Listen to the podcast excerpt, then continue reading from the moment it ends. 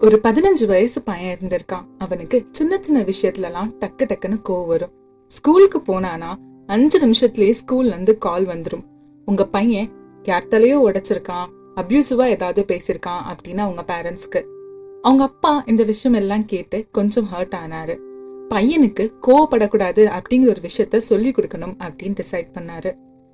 பையன்கிட்ட ஒரு மரக்கட்டை ஒரு சுத்தியல் நிறைய ஆணி எல்லாம் கொடுத்துட்டு பையன்கிட்ட ஒரு விஷயத்த சொல்றாரு.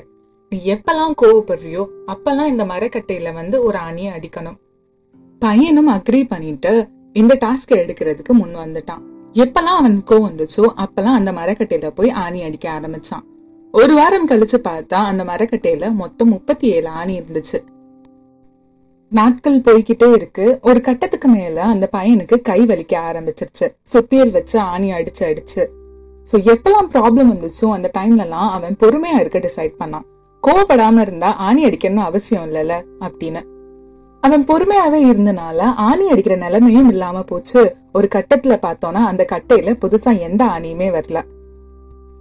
கட்டையில புதுசா எந்த ஆணியுமே இல்ல அப்படிங்கிற விஷயம் அப்பாவுக்கு தெரிஞ்சோனே ஆல்ரெடி உள்ள ஆணி எல்லாத்தையுமே அவனை ரிமூவ் பண்ண சொல்றாங்க. அவனும் ரொம்ப பொறுமையா ஒரு ஒரு ஆணியா எடுக்க ஆரம்பிக்கிறான். ஆணி எல்லாம் எடுத்து முடிச்சோனே அந்த மரக்கட்டையில பார்த்தா ஆணி அடிச்ச இடம் எல்லாமே ஓட்டையா இருந்துச்சு. அது எல்லாமே டேமேஜ் ஆயிருந்துச்சு. இப்போதான் அந்த பையனுக்கு லைஃபுக்கு ரொம்பவே முக்கியமா தேவைப்படுற ஒரு லெசனை அவங்க அப்பா சொல்லி கொடுத்தாரு.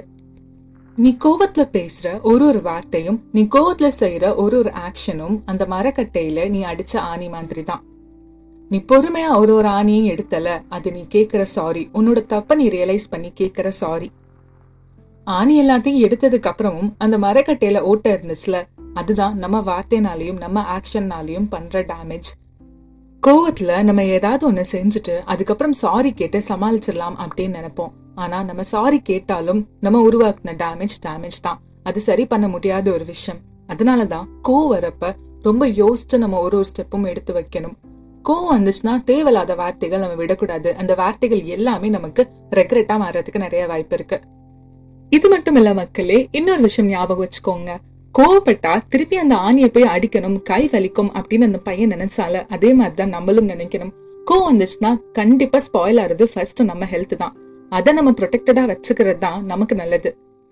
கன்க்ளூட் பண்ணிடலாம் மக்களே. லாஸ்ட் ஒன் வீக் எபிசோட்ஸ் எதுவுமே ரிலீஸ் ஆகல. பட் மீன் வைல் நீங்க மித்த எபிசோட்ஸ் எல்லாம் கேட்டு என்ஜாய் பண்ணிருப்பீங்க அப்படின்னு நான் நம்புறேன்.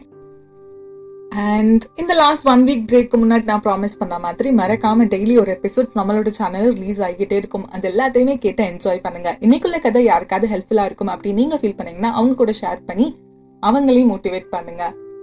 Well take care and spread love